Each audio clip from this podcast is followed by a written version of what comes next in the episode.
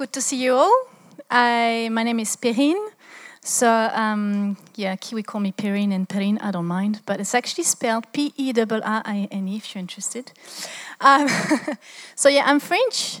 I'm really excited to be in front of you guys tonight. I've got quite a powerful message that's very close to home, and I'm hoping that you'll catch a little bit of it. Yeah. So before I start, I want to share a bit of my story so you know who I am and where I come from, a bit like what Anna did.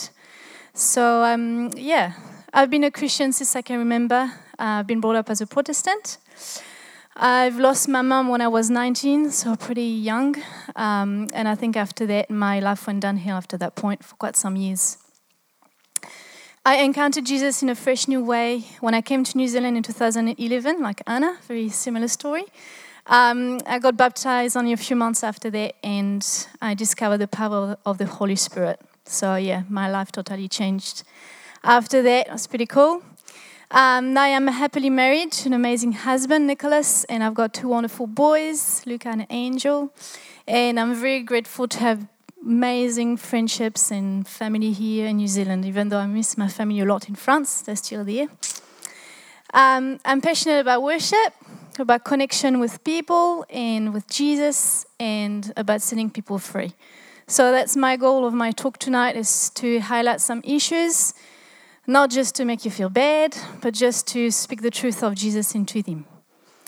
So my talk, it's funny why I got it. I was running and praying, and I had a liable moment, like you've got those moments, you're like, this was not for me. Well, this was not for me. That title, Being United with the Beauty of Jesus. That was what we're going to talk about tonight. We're going to talk about something very practical, the physical beauty, and how does it relate with our walk with Jesus. So I understand that physical beauty is quite a sensitive topic. It's quite personal, and I'm going to try my best not to come across judgmental and to be as open as I can. So you ready? Cool. So my talk will be in two parts. So the first one will be very personal, as I'm going to share my testimony with physical beauty and my journey. And the second part will be the teaching part, so where we're going to compare earthly beauty, worldly beauty, with heavenly beauty and Jesus' beauty. So, my testimony. So, some of the things might not relate to the guys, so I apologize, but at the same time I don't, because I believe it's going to impact you guys and girls, even though some of the things be like, oh yeah, come on. Yeah, so be ready to hear not just from a woman speaking, but me sharing testimony of Jesus. It's taken me decades to be comfortable with the way I look, I act, and I am.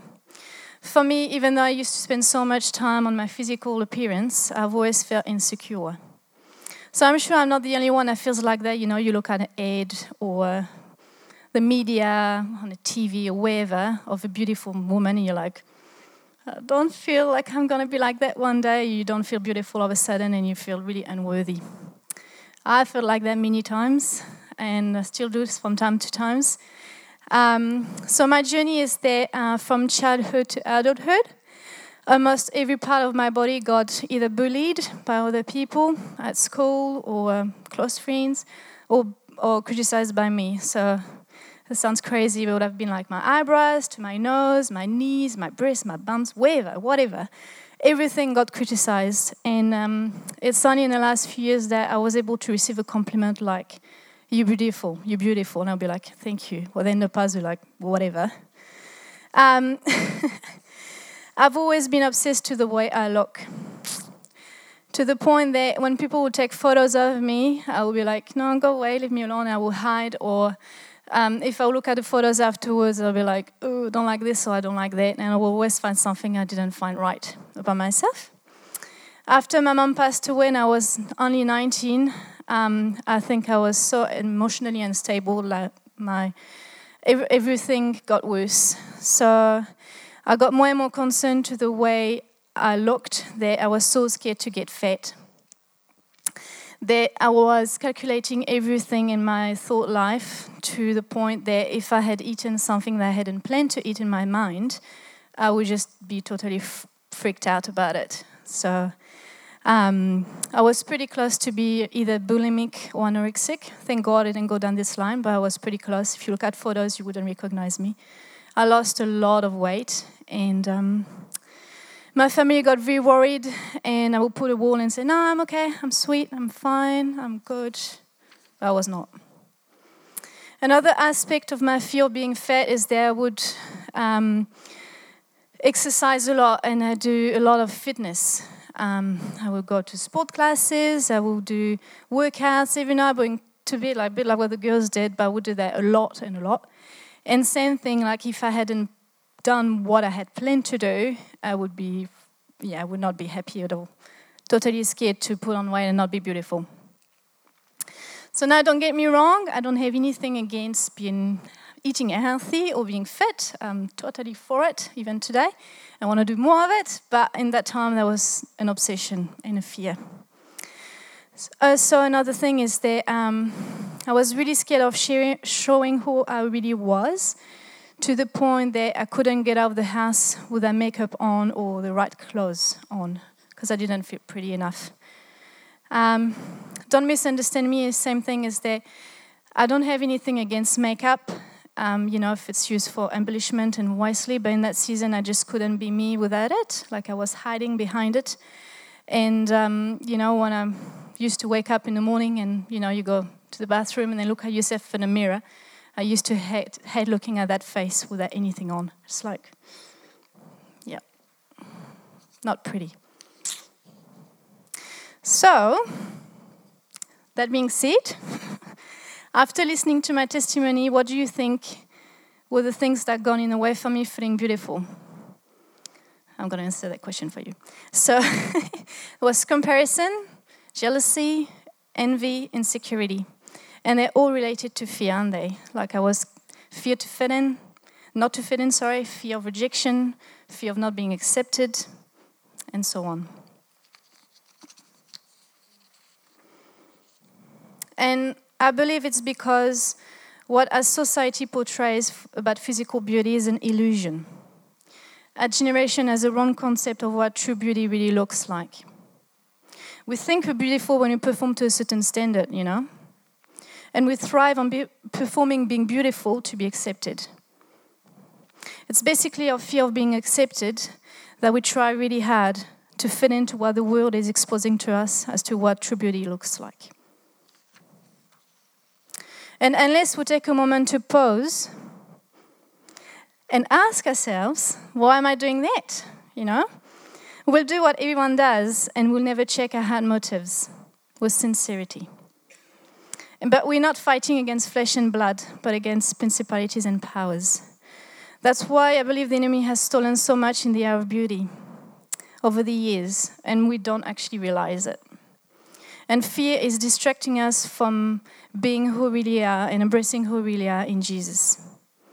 The enemy has distracted us, with worldly beauty by calling us to performance and conformity, using makeup techniques, diet strategies, fitness routines, and I was one of them. Here's the thing I want you to get. I believe a godly beauty reflects the heart.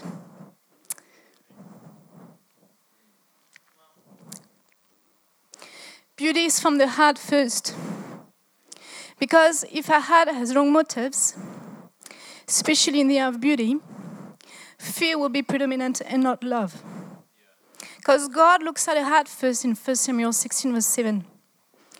So my questions for us today is, what are our heart motives in regards to beauty? Are we wanting to reflect Jesus' beauty or the world's beauty? So if we look at the world's beauty first, I've already talked a bit about it, but let's look at what the Bible says. In Proverbs 31 verse 30, it says, beauty is fleeting.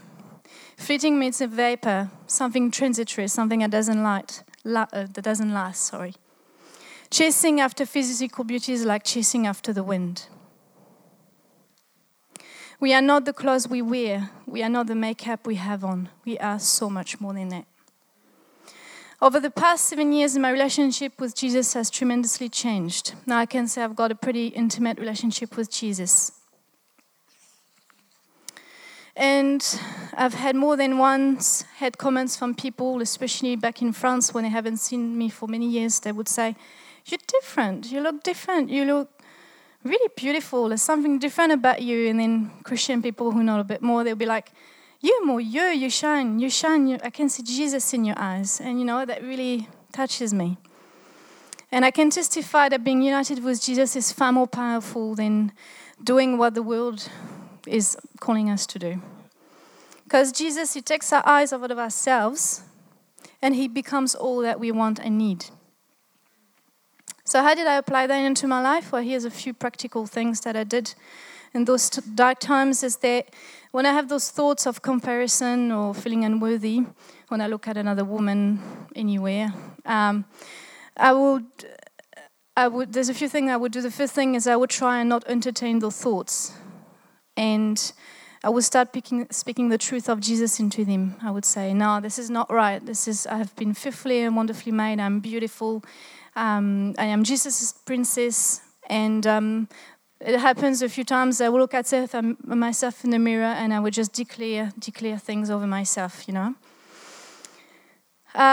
So let me say that if we have a need to pursue outward physical beauty, let me say that our need can only be met in Jesus and not in the shallowness and emptiness of this world. And the source of all true beauty is unearthly but heavenly. It's found in hanging out with Jesus, because Jesus will shine His light on you. We'll find security in Jesus. We know that we are beautiful not because of our works and our performances, but because of Him, because of His love for us, because of who He sees we are in Him, and we are precious in His sight. To close.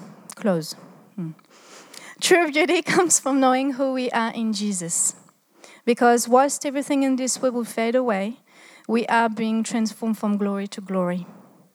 Let the beauty of Jesus be seen in me, in you, and in us. Amen.